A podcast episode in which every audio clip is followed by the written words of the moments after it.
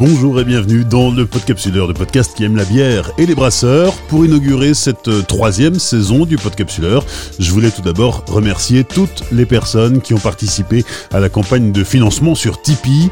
Elles s'appellent Garlon, Stéphanie ou Aurélie. Ils s'appellent Alain, Bertrand, Damien, Sébastien, Vincent, Gérald, Yves, Pierre-Yves, Emmanuel, Frédéric, Rémi et Thibaut.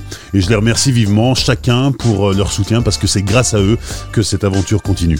Je voulais aussi vous révéler un chiffre, 50 798, c'est le nombre de téléchargements des 50 podcasts disponibles au moment où j'enregistre euh, cet épisode du Podcapsuleur. Voilà, tout ça est très encourageant, même si on est encore loin des, objectifs financiers à atteindre. Hein. Euh, je sais pas si vous savez, mais créer un podcast de façon professionnelle, c'est du temps passé, euh, c'est des frais de déplacement, des frais d'hébergement, des frais de matériel, voilà. tout ça, c'est bien réel. Alors rendez-vous euh, s'il vous plaît, sur Tipeee pour euh, me donner un petit coup de pouce. Merci d'avance pour votre soutien. Depuis 4 euh, jours, la France est confinée, on ne peut plus trop sortir de chez soi, de nombreuses entreprises sont fermées, les brasseries ne sont pas épargnées. Donc si c'est pas toi qui vas à la brasserie, eh bien c'est la brasserie qui viendra à toi. Voilà pourquoi j'ai décidé d'anticiper le démarrage de cette nouvelle saison du Podcapsuleur. Saison 3, épisode 1, la brasserie Biségu à Kaisersberg, dans le Haut-Rhin. Direction l'Alsace dans cet épisode à la découverte d'une jeune brasserie qui existe depuis maintenant deux ans à Kaisersberg, élu village préféré des Français en 2017. C'est là que Thibaut Ancel a implanté sa brasserie, une aventure dans laquelle il a embarqué toute sa famille. Donc on est à la brasserie Biségu, donc on est euh, dans la partie arrière euh, de la brasserie, là où on a tout notre stock de malt et de bouteilles. On est sur, euh, au centre-ville de Kaisersberg. Voilà, c'est une, affaire de famille. On est papa, maman sont souvent là. Euh, mes beaux-parents sont là le vendredi. Euh, madame vient le week-end, donc énormément de personnes qui gravitent autour. Une copine à moi qui s'occupe de toutes ces communications. Donc on est, euh, on est un bon petit panel euh, de personnes euh, qui s'occupent de cette brasserie. Quoi. Comme beaucoup, beaucoup, beaucoup de brasseurs, rien ne te prédisposait à devenir brasseur. ça s'est fait un peu par accident. Et alors tu viens d'un métier qui n'a strictement rien à voir puisque tu étais dans les travaux publics. Effectivement, j'ai fait 10 ans de chef chantier travaux publics, juste avec une petite halte d'un an en Australie. Et euh, donc, ouais, il n'y avait rien qui nous, nous prédisposait à, faire de la bière. Mais on a toujours aimé de la bonne bière. Donc, euh, on a toujours recherché la bière artisanale là où on allait. Et il y avait toujours une petite idée dans le coin euh, de la tête pour ouvrir une fois un bar. Donc, c'était lié. C'était lié. Je pense que c'était le destin. Il fallait, il fallait tenter la chose au moment là. Donc on ne regrette pas et on, a, on a tout mis dedans et, et pour l'instant on est très content. C'est quoi ton cheminement euh, des travaux publics euh, au métier de brasseur? Alors le cheminement, c'est très simple, c'est un ras-le-bol euh, complet au niveau du boulot de, bah, du travail de chef de chantier parce qu'il y a énormément de contraintes, énormément d'amplitude horaire. Du jour au lendemain, un appel à mon père, écoute, on se lance dans la brasserie, tu me suis Le père, ok, madame, ok. On a fait quelques brassins dans la cuisine, une petite formation en immersion euh, à la brasserie du château à Donfront. Et après, on s'est lancé un peu dans notre cave, euh, le temps de trouver un petit local. Et en mai 2018, on est parti sur euh, un process de professionnel, on a arrêté le travail et on, a fait que ça. Quoi. Alors avant ça, tu n'avais jamais brassé, hein c'était complètement nouveau ah, clairement, euh, clairement, on est parti d'une page blanche, plus que blanche. On a eu quelques galères au début, euh, savoir tous les process. Et euh, après, on a un panel de personnes autour de moi qui me disaient si c'était bon ou pas bon. on a un, bon groupe de, dégustateurs, donc on savait où c'est qu'on allait ou pas, quoi. Ouais, ouais, on est parti de très très loin. Et les premiers essais ont tout de suite été concluants ou il a fallu essuyer les plâtres? Première bière, elle était buvable comment dire. Euh, la deuxième, euh, elle nous a explosé, euh, elle nous a explosé à la tête. clairement, quoi, c'était des bombes à retardement.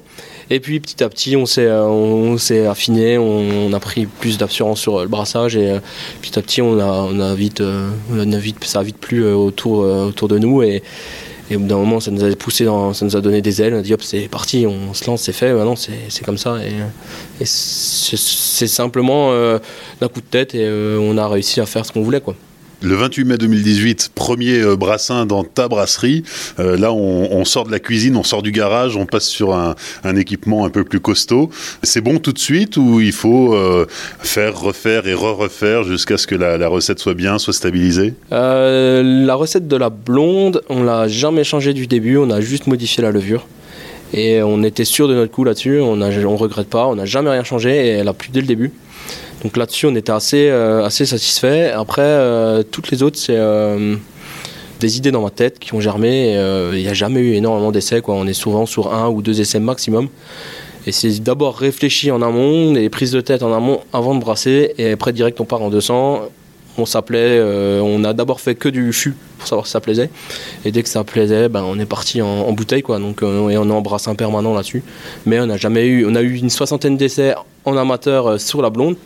Et après, les restes, c'est euh, un ou deux essais en pro, quoi. Directement, on est parti sur euh, la recette qu'on voulait, quoi. Alors là, on est, dans, on est en Alsace, on est euh, dans le village préféré des Français, je ne sais plus en quelle année, mais en tout cas, Kaisersberg a été rendu célèbre grâce à la télévision. Et on est surtout dans un, dans un pays qui est très, très, très porté sur le vin, même s'il y a quand même une histoire brassicole en Alsace. Une grosse histoire brassicole. On est, un des, quand même le, on est des plus, le plus gros producteur en hectolitres de la France. Mais euh, ça s'est perdu euh, pendant quelques années, ça reprend vraiment. Euh, il y a énormément de créations chaque année. L'année dernière, je sais pas, on était, cette année je crois qu'on est 85 de mémoire, mais il y a 5 ou 6 créations autour de, la vallée de Colmar. mais voilà, faut partir l'idée reçue que le vin et la bière, c'est pas pareil, c'est de l'accompagnement. nous, on l'a clairement clairement mis en avant. On fait des brassins éphémères avec des vignerons. Là, on a fait pour la bière Noël, on a fait des brassins euh, où on a injecté des jus euh, de pinot noir et des jus de muscat pour mettre en avant aussi la viticulture près de chez nous. On a fait fermenter des bières avec des levures de grand cru. Euh, on fait vieillir des fûts en barrique de pinot noir, donc on essaie vraiment toujours d'avoir la petite note viticole, même si on fait de la bière. Donc c'est une bière alsacienne, mais qui n'a rien à voir avec la bière alsacienne. On essaye. On essaye d'avoir une autre identité à nous et euh, avoir notre identité viticole euh, de la vallée. Quoi. Au bout d'un an et demi, euh, tu produis combien de, recettes différentes? T'en es où là? Alors on est sur six bières permanentes. on a une blonde, une blanche, une, une IPA une ambrée qu'on a fait dès le début pour avoir un panel un peu grand public. On est parti sur des, des brassins beaucoup plus typés avec une Milky Stout au malt fumé et une bière à la tourbe, au malt tourbé. On a des brassins éphémères euh, exclusifs pour les des étoilés. L'alchimie en premier avec euh, des plantes aromatiques. Puis euh, le chambar, on a fait une Berliner Weisse à, la rhubarbe.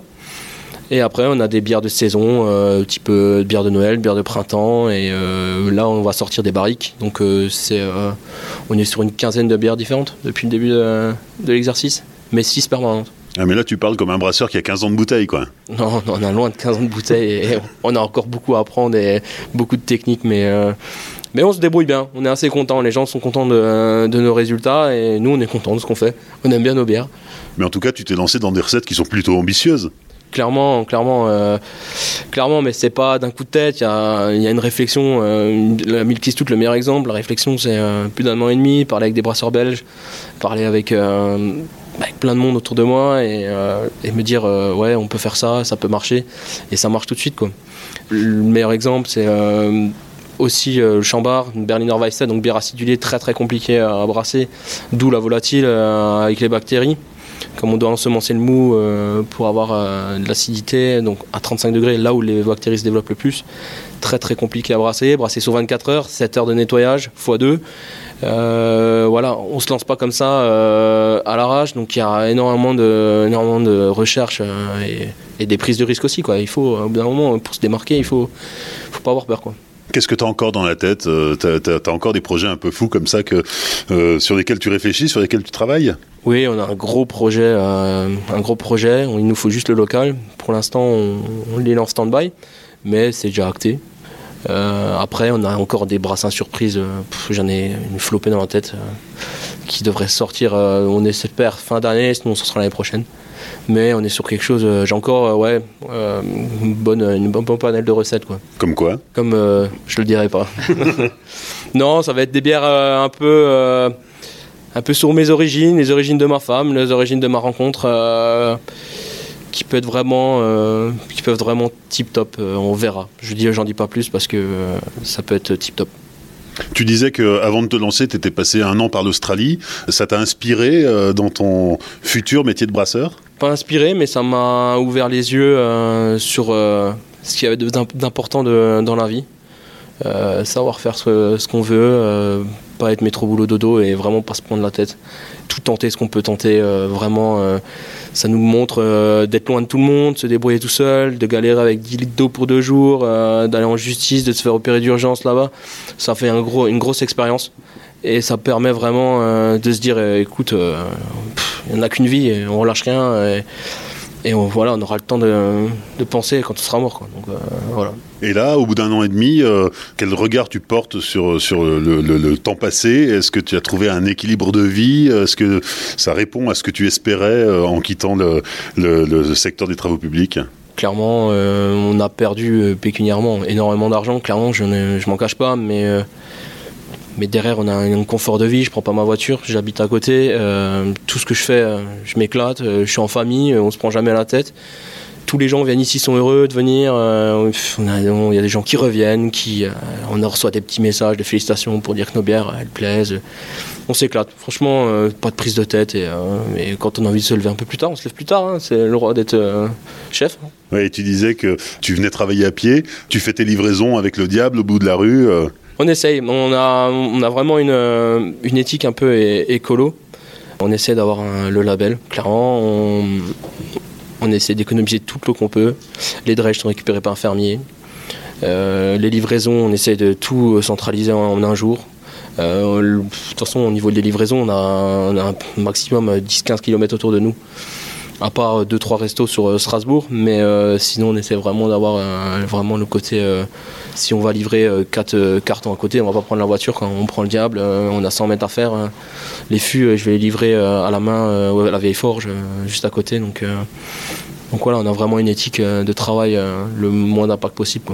Et alors ta salle de brassage est installée dans une cave, on va les visiter? Ouais, une cave viticole, donc euh, de plus de une multicentenaire.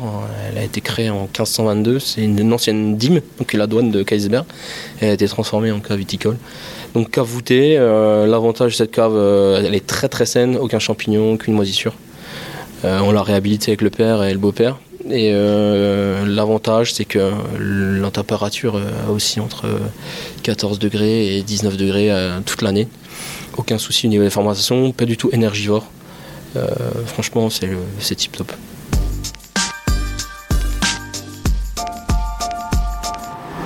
Donc là, on a descendu quelques marches et on se retrouve effectivement dans cette euh, belle euh, cave voûtée où il fait bon. Hein, en effet, tu le disais, il y a une température un peu constante. Il fait 18. Et où tu as installé ta, brasserie? Euh, oui, oui, on a installé dans, la partie avant de la, cave. La partie avant, c'est l'ancienne cave. la partie arrière a été faite après guerre. Mais cette partie avant où, euh, qui est voûtée, c'est euh, ouais, celle qui est la plus vieille, une des plus vieilles de Kaisersberg. Présente-nous un peu les, tes installations. Alors on est sur un outil de brassage de 2 hectos, le seul qui descend dans la cave.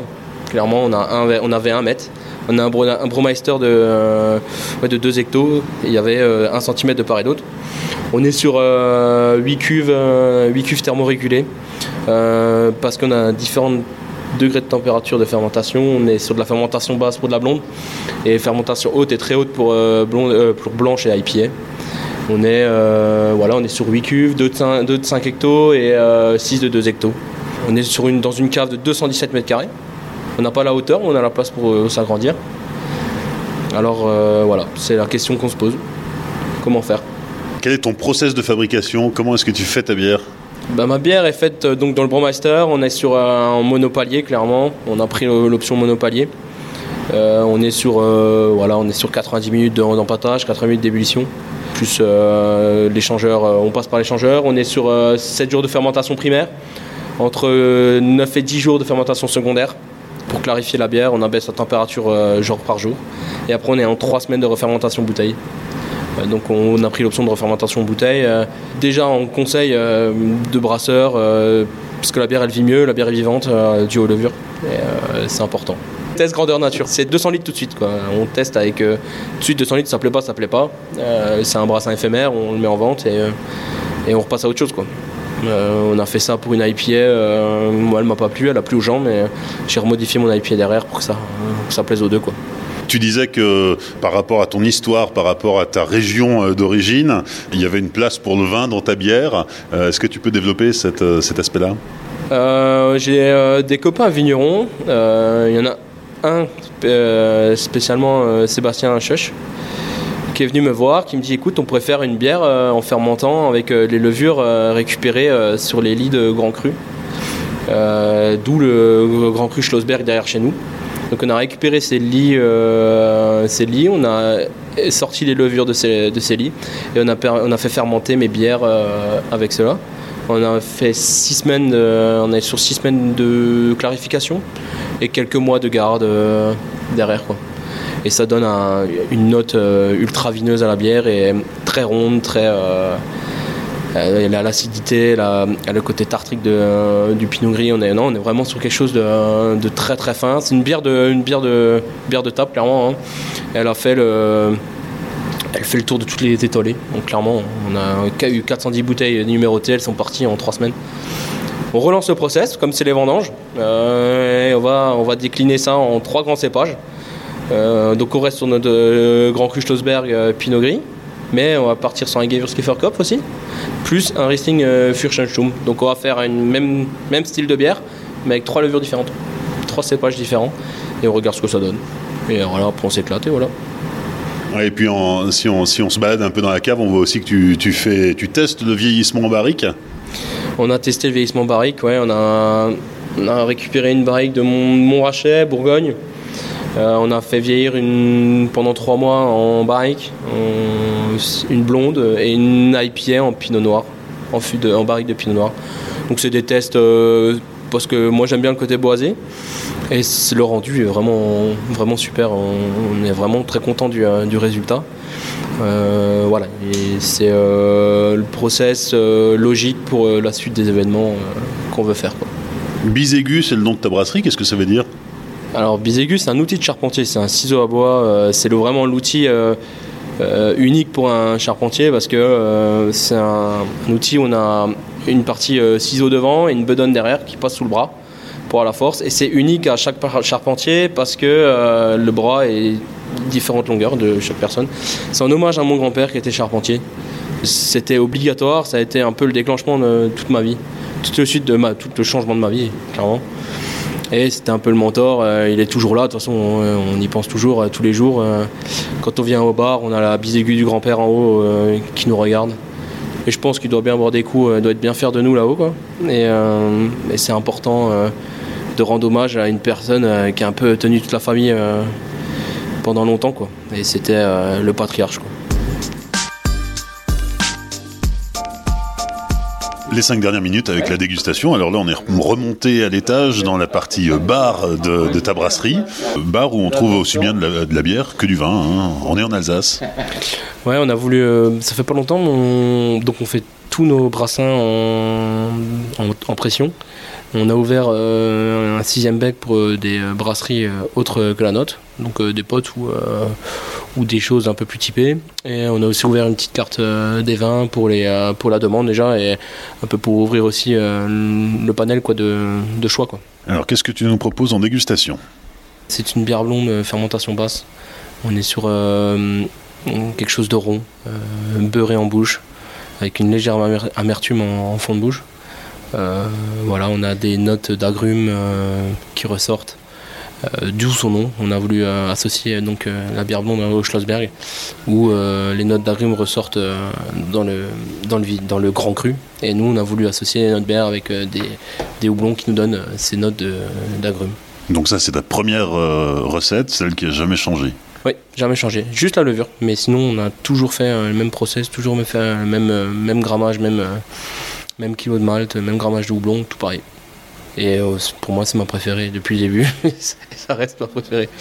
Mais alors pourquoi t'en as fait d'autres? La demande, la demande clairement. Euh, mais clairement, c'est la blonde, euh, la blonde qui prend le dessus. C'est notre plus grande production. on a énormément de demandes dessus. Après, les autres aiment bien les, les autres bières. Les gens aiment bien avoir de la nouveauté, quoi. C'est obligé. sinon, les gens se lassent. le monde actuel, tout le monde se lasse rapidement. Donc, il faut avoir un répondant au niveau de ça, quoi. Deuxième dégustation. Alors on est sur une blanche au jus de muscat. Donc on a récupéré du muscat grand cru Mambourg à la presse euh, de chez euh, Maurice Chuch. Et on a injecté ça à froid dans notre, euh, blanche de base. Pour, on a fait un petit événement type bière nouvelle comme on fait chez nous, vin nouveau, planchette charcuterie et on a fait donc une blanche au muscat pour accompagner ces planchettes. Voilà, c'est un produit éphémère euh, qu'on peut prendre qu'à la dégustation, qu'en pression chez nous. Euh, on n'a pas de bouteille, c'est que de la pression. On a vraiment le nez euh, du muscat, clairement. Après, on, on a le floral, on a le côté un peu terroir dû au, au. Mambourg a un, un sol assez différent en Alsace que les autres. Et franchement, on a cette note florale qui s'estompe en bouche et qui, donne, qui laisse place à la blanche pour bien finir sur quelque chose d'un peu plus luuré. En termes de, de couleur, elle est, elle est très dorée pour une blanche. Ouais, très doré, mais en fait, parce que dans toutes mes bières, j'ai un petit, j'ai un malt euh, que je mets pour avoir un- une prise de mousse assez, un peu plus importante, pour une mousse ferme. Et c'est ce côté-là qui donne la, la note un peu plus dorée dans toutes mes bières. euh. Il y a bien du blé. Oui, oui, il y a du blé, ouais, il y a 60%, euh, 60 de froment. pour le reste de malt, euh, d'autres maltes, quoi. On goûte? Bah oui. Alors en bouche, on a quelque chose de, de- effectivement de très fruité, de très euh, très raisin, euh, et en même temps euh, assez, peu de pétillance. une bière qui est plutôt voilà très légèrement effervescente. Oui, c'est en fait c'est voulu de ma part. Comme euh, chez nous, on a les vins nouveaux sont un peu pétillants, comme c'est euh, des jus de début de fermentation. C'est un process. On a voulu pousser le process un peu plus jusqu'au bout euh, pour ces, euh, ces bières euh, type éphémère euh, avec le jus de, euh, de raisin dedans, quoi. C'est made in Alsace. Oui, 100%. Ouais. Muscat, de, il y a même pas 2 km. Donc c'est obligé, obligatoire hein, qu'on fasse un circuit court. Troisième dégustation, on est sur de la blonde à nouveau, au pinot noir. Blonde, ouais, la même, euh, même base de blonde qu'on a euh, de base. Sauf qu'on a récupéré euh, du jus de pinot noir après macération. On a fait un petit assemblage avec le vigneron, Wincheman à Wettolsheim, où on a dit ah, on peut mettre un peu de ça, un peu de ce pinot noir là, un peu de ce pinot noir là, pour avoir quelque chose de plus rond. On a vraiment des notes euh, de fraises, vraiment qui ressortent en bouche, qui sont assez impressionnantes. On a une belle couleur rosée au niveau de la bière, on est, euh, on est sur quelque chose de, de très rond en bouche, euh, légèrement sucré. Et euh, toujours avec un peu de une légère bulle, euh, pas trop euh, poussée en, en gaz. Quatrième dégustation, Ambré d'automne, euh, sirop d'érable, sirop de châtaigne et malte de seigle. Euh, sirop d'érable du Canada. Euh, on l'a récupéré dû à une rencontre qu'on a fait ici, un Canadien. On a super bien sympathisé. On a dit euh, Ah, tu peux nous envoyer du sirop d'érable du Canada? Ouais, ok. Je vous en envoie et on te fera une bière. Et quand tu reviens, tu auras le droit à ta bière au sirop d'érable. Donc on a fait la bière d'automne à sirop d'érable et je vais avoir le côté châtaigne euh, qui ressort en bouche. On a des notes euh, de malt assez caramélisées. On a le, sirop d'érable en nez. On a une infusion en froid de houblon, donc on a un peu plus, euh, un peu plus de choses, peu plus de nez herbacé. Et après on finit par une petite euh, rondeur, euh, une petite amertume aussi due à la châtaigne. Et voilà. santé. Santé. Pour terminer cette euh, dégustation, Thibaut, tu nous sers ta, ta noire, noire fumée. Euh, alors je te, je te laisse la décrire parce qu'elle est compliquée celle-là. Donc c'est une Milky Stout fumée, donc c'est une, euh, donc une, une, une stout au malt fumé et au lactose. Donc euh, malt fumé pour, on a vraiment la note du fumé en- au nez. On a le lactose pour vraiment arrondir la bouche euh, parce qu'on a un peu plus d'alcool dedans, on est sur 6,5. Et on a le fumé à la fin qui vient exaucer euh, le goût de, de café euh, qui prend le dessus tout à la fin. Donc une belle, on, part du nez fumé, rond en bouche, par une finition fumée pour vraiment avoir la note jusqu'au bout. Quoi. Et alors là, on sort complètement de tout ce que tu nous as fait goûter jusqu'à présent. Ouais, une des plus typées, euh, une des plus typées qu'on ait fait quoi. Euh, donc euh, une grosse recherche pour avoir euh, le goût qu'on voulait.